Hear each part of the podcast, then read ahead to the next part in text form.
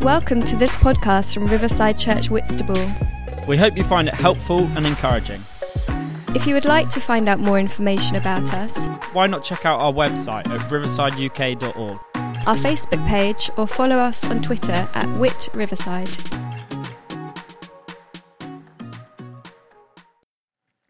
Hello, UK Vineyard friends. My name is Putty Putman. I am a friend uh, um, in the vineyard in the United States. And today I wanted to take a few minutes and share with you a message of hope and encouragement in this really weird time. 2020 has proven itself to be a trying and difficult year, hasn't it? I mean, what haven't we had? We started the year with natural disasters, and there have been record highs of fires and floods and hurricanes. Uh, we have had uh, disease like none of us have experienced before with this whole COVID 19 uh, pandemic. We've experienced uh, national tensions. We've experienced racial tensions. We've experienced economic tensions. And the whole situation just seems to go on and on and add layer by layer by layer, doesn't it? I mean, so far, this sounds like something straight out of the Old Testament, and we're living it. Like, what a bizarre, what a crazy year. Well, I want to talk today about how to make sense of a year like this. I think it's so easy when everything around us feels so turbulent, feels so chaotic.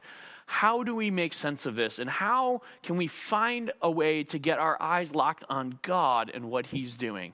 Because it is especially in these times of turbulence that we need the Lord and His kingdom to be our North Star, to be what we lock our eyes on. That is firm and fixed and stable. So, how do we understand what it is that God is doing in this weird time? And I, I want to suggest that what we're experiencing in our world right now may not look like it, may not feel like it right now, but what we are experiencing is actually a creative process that, believe it or not, God is in the midst of. I want to read to you the very first verses in the Bible, Genesis chapter 1. And this was something that God um, kind of unpacked to me during this whole year of 2020 that I want to share with you.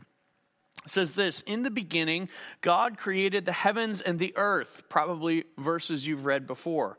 The earth was without form and void, and darkness was over the face of the deep, and the Spirit of God was hovering over the face of the waters. Here's what I find so interesting about this verse. You know, when, when we talk about God creating, um, I think sometimes we don't necessarily have the picture of what's happening here in Genesis 1 precisely accurate. It says here that God created the heavens and the earth, but the earth was without form and void. Now that's that's like Bible speak for like what? What is that supposed to mean? Without form, void? Well, I think a good example of this is to think of think of your teenager's bedroom, or maybe you are a teenager. Think of your bedroom, or, or whatever it is. A teenager's bedroom is without form and void, okay? There probably is a place where everything belongs, but that's not how it is. We've got clothes on the bed, we've got textbooks uh, that are on the floor, you know, we've got things all over the place. This is what it means to be without form and void. In other words, it means chaotic, it means unstructured. And this is, this is the, the word that I want to share and unpack today, which is this. What, what Genesis 1 2 tells us is this. When you and I, maybe, when we're trying to be creative, I need a blank canvas to be creative. I need a, an empty white piece of paper or a blank whiteboard or, or something like that to, to, to kind of fill the space. But when God is creative, He doesn't start with a blank canvas, He starts with chaos. Genesis 1 1 is a story of God creating order and structure and life out of chaos. And what that means is, in a time like 2020, which, I mean, I tell you what, without form and void and chaos, these are words that feel apt to our circumstances, do they not? when we look around and when we see circumstances like this, we don't have to look at them and go, "Oh no. Oh no. Like how could God how could God do something with all of this?" Because that would be my response. It's too crowded, it's too busy. How how do we do something here? But to God, all of this chaos is just a creative opportunity. It's just more for him to work with, so to speak. And what I want to suggest is that that's precisely what's happening here in 2020 is that God is bringing order to the chaos in our world. Now, as we read our way through the rest of Genesis, there's something really interesting that, that stands out. Sorry, the rest of even just Genesis 1. There's something very interesting that stands out, and we won't go there for time, but you can, you can read the scriptures afterward. I would encourage that. What we see is the first three days of creation are all about God separating says God separates day from night. God separates the heaven from the earth and, from the, and the earth from the seas. It's about God dividing, God structuring, God creating categories. And indeed, this is often the way that God creates at first. Is he takes chaos and he breaks things down. He breaks things apart from one another. But then in days four, five, and six, we don't see separation, we see filling. God fills the heavens with the sun, moon, and stars. God fills the sea with fish. He fills the air with birds. He fills the earth with plants and with animals, and indeed, eventually, human beings, us. God fills. And so we see there's this kind of two part process God separates and God fills. And there's something very fascinating that happens as we keep tracking our way through the Genesis narrative. When we come to chapter 2, we see that God creates Adam, and God invites Adam into the second half of that creative process. So God does days one, two, and three, and everything connected to days one, two, and three basically by himself. Adam's not even around. I mean, it, he's not part of it. But then when God creates the animals and all of these things, he brings them to Adam and he involves Adam in that layer of the creation process. And so it's interesting. We have God separates the day from the night. And it says he looked at them and he called the light day. And he said it was good. So God separates and God calls. But when it comes to the animals and the life that God fills the earth with, God creates it, but Adam calls it. it says whatever living thing he brought to Adam, Adam called it something, and that was its name. So God is creative when it comes to chaos. But that creativity looks like two things it looks like the breaking down of things, and it looks like the building of the new things. And when God is in the business of breaking down, I think that's something that we can look at this and we should say, you know what? That's something that we have to sovereignly trust God to do. God knows what needs to break. God knows what needs to be taken apart, what needs to be dismantled that isn't going to work with the next.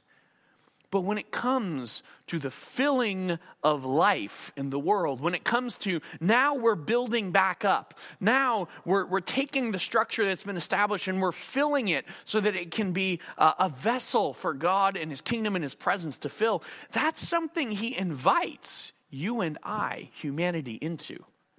We trust God breaks it down. and you can kind of look around and see that, can't you? we can see things feel like they're breaking down in the world around us. Indeed, God is probably discarding some of the old. He's discarding some, some old wineskins, as it were, because He does have something new. And He's going to invite us into the birthing of the new. And so, this is what we see in, in Genesis 1 this creative process that's happening here. The way that God is bringing life and order out of chaos, out of brokenness. And we might think, okay, that's interesting. That's kind of a neat lesson, but you know, that was an awful long time ago. You know, that's that's a that's great lesson once upon a time. Well, it turns out that this moment winds up being a really important moment that gets threaded through a bunch of times in the scriptures. And uh, let's, let's flip all the way over to the New Testament now and look at a, key moment in the life of Jesus in Matthew 3. Matthew 3, he, Jesus is just beginning his ministry, and the first thing he does is he goes to his cousin, John the Baptist. And he says, Hey, uh, cousin, will you baptize me? And um, John the Baptist goes, Oh, no, that's not right. You know, I need you to baptize me. And Jesus says, Just, just trust me, just do it. Okay, baptize me because I, I know what I'm doing. And so John says, agrees, okay? And here's the picture that we have, picking up in, in, Matthew 3, verse 16, says this And when Jesus was baptized, immediately he went up from the water. And behold, the heavens were opened to him, and he saw the Spirit of God descending like a dove and coming to rest on him. And behold, a voice from heaven said, This is my beloved Son, with whom I'm well pleased. Now, one thing that perhaps we might miss about this scene is I believe the biblical writers are reaching back all the way to Genesis 1 and recreating some of that imagery so that we can understand that what's happening with Jesus is a kind of fulfillment of what we saw way back in Genesis 1. See, in Genesis 1, the world is described as in darkness. And it says the Spirit of God hovered over the waters. And God said, and, and this is the, the beginning of the creative, life giving process. But when Jesus walks on the earth, the earth may not be in physical uh, without form and physically void, but it is spiritually without form and void. It's spiritually submitted to darkness. And so what happens is Jesus gets in the waters and he gets baptized in the waters. And when he comes up, we have the Spirit of God coming to hover upon Jesus in the waters. And God said, This is my son in whom I'm well pleased. We have the recreating of the scene of creation in Genesis 1, only now it's happening with Jesus incarnated. Jesus is now the center point of the scene. And what we're supposed to understand is this we're supposed to take away ah, Jesus is beginning a new creation. And that new creation is going to fix the problems of spiritual chaos in the same way that once upon a time, God created physical order out of physical chaos. That's what we're to take from this. And, and what we see then is it's Jesus' cooperation with the Holy Spirit that is the enacting of this new creation. It's why this new creation language is, is from here on out such a rich part of the, of the New Testament. It's, it's literally, we're supposed to understand Jesus is making a new thing. It's like creation round two as the Spirit of God comes upon the Son of God. And, and Jesus walks, releasing his kingdom, making all things new, as it were. I think that that's deeply important for us because what that means is this. In our present moment and in our present context, things around us look turbulent, they look chaotic, they look frustrating, they look confusing. but all of that is just a symptom, it's a symbol of the spiritual uh, chaos and the spiritual darkness that exists in the world. And Jesus is still in the business of creating all things being made new. And the Holy Spirit is still in the business of partnering with humanity to do that. You know, like uh, you know, a number of years after this, we have the Spirit of God is poured out and now rests upon the church, not just the Son of God, as we see here. And that's, that's initiated in the day of Pentecost, and it continues moving forward. And what that means is this in our present moment, our world is chaotic. Our world is seems broken. It seems messed up. it sure is in some ways, isn't it? But we know that God is creative in this chaotic context. And there are some things that God is breaking down. Yes. And we have to trust Him. We have to have faith in Him and in His goodness in that process. but there are also things that God is building up. And he invites us to participate in that building up. He invites us to participate in that bringing of life and bringing of the new when the old is cast aside. How does that happen? Friends, it happens through the kingdom ministry that is empowered by the Holy Spirit as we come in the name of Jesus the Son literally every time we reach out a hand to pray for the sick. Maybe we don't lay hands on them in this season, but we still stretch the hand out and pray, don't we? When we stretch our hand out and we pray and we ask, Spirit of God, would you come? Spirit of God, would you release healing? Would you, would you break off um, the, the affliction of this demon? Would you break off the affliction of, of this poverty? Well, Lord, would you, uh, would you release uh, healing, Lord, for this societal issue of, of racism or, or whatever it is, all the layers? When we stretch our hand out and pray and we invite the Spirit of God to step into the brokenness of this world, we are participating in God's creativity in the old being set aside and something new being birthed. And there's two ways I think that we can process this season. We can say, oh man, this world is just so messed up. It's so broken. Uh, you know, just we just give up. and if we we focus on the brokenness of the world, it's going to be easy to do that. I've done that. I get it. But the other way we can look at 2020 is we can say, God is committed to doing something so new and so beautiful and so amazing. If the chaos is this big, how big is it going to be what God does? That's the way I'm choosing to look at this year. As you know what? The chaos around me is just an indicator of the size of what God is up to. Is it an easy year? Not always an easy year. But you know what? My hopes are probably higher than they've ever been. And I'm stepping in. I'm taking chances. I'm partnering with the Holy Spirit to release God's creativity, God's new, God's kingdom into the earth in our day. Let me just take a minute and, and just pray.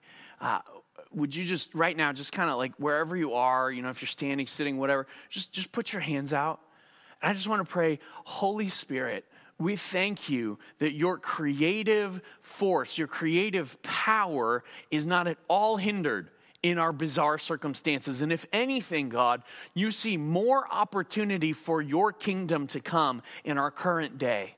And God, I ask first that you would fix our hearts in the place, Lord where we're not looking at our circumstances and, and taking our cues from our circumstances, but our eyes are firmly fixed on you. And we go, wow, God, you are up to so much good in this. I cannot wait to partner. Lord, this is like, I just sense it's like spiritual weightlifting for keeping our attention, our eyes fixed on you. God, I ask for a grace deposit for that, for each and every one of us. Keep our eyes fixed on you.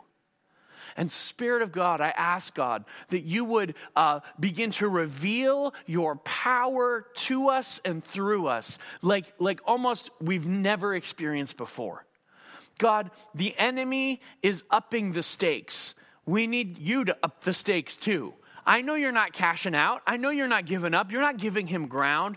And so, if the enemy is going to be on display more, Jesus, we want you to be on display more too. And that means, Holy Spirit, we just ask that you would turn up on each and every one of us even right now, I just release uh, the presence of God to come upon you, gifts of power to come upon you, gifts of healing to come upon you, and prophecy and deliverance and breakthrough in every area the Lord is working to break through with his kingdom in our day. I bless that to you. And may you right now, today, be filled afresh with the Spirit of God and reinvigorated and recharged and full of faith for this kingdom ministry where God invites us to step in and to fill this world with His life in partnership with Him. All of this we pray in the name of Jesus Christ. Amen.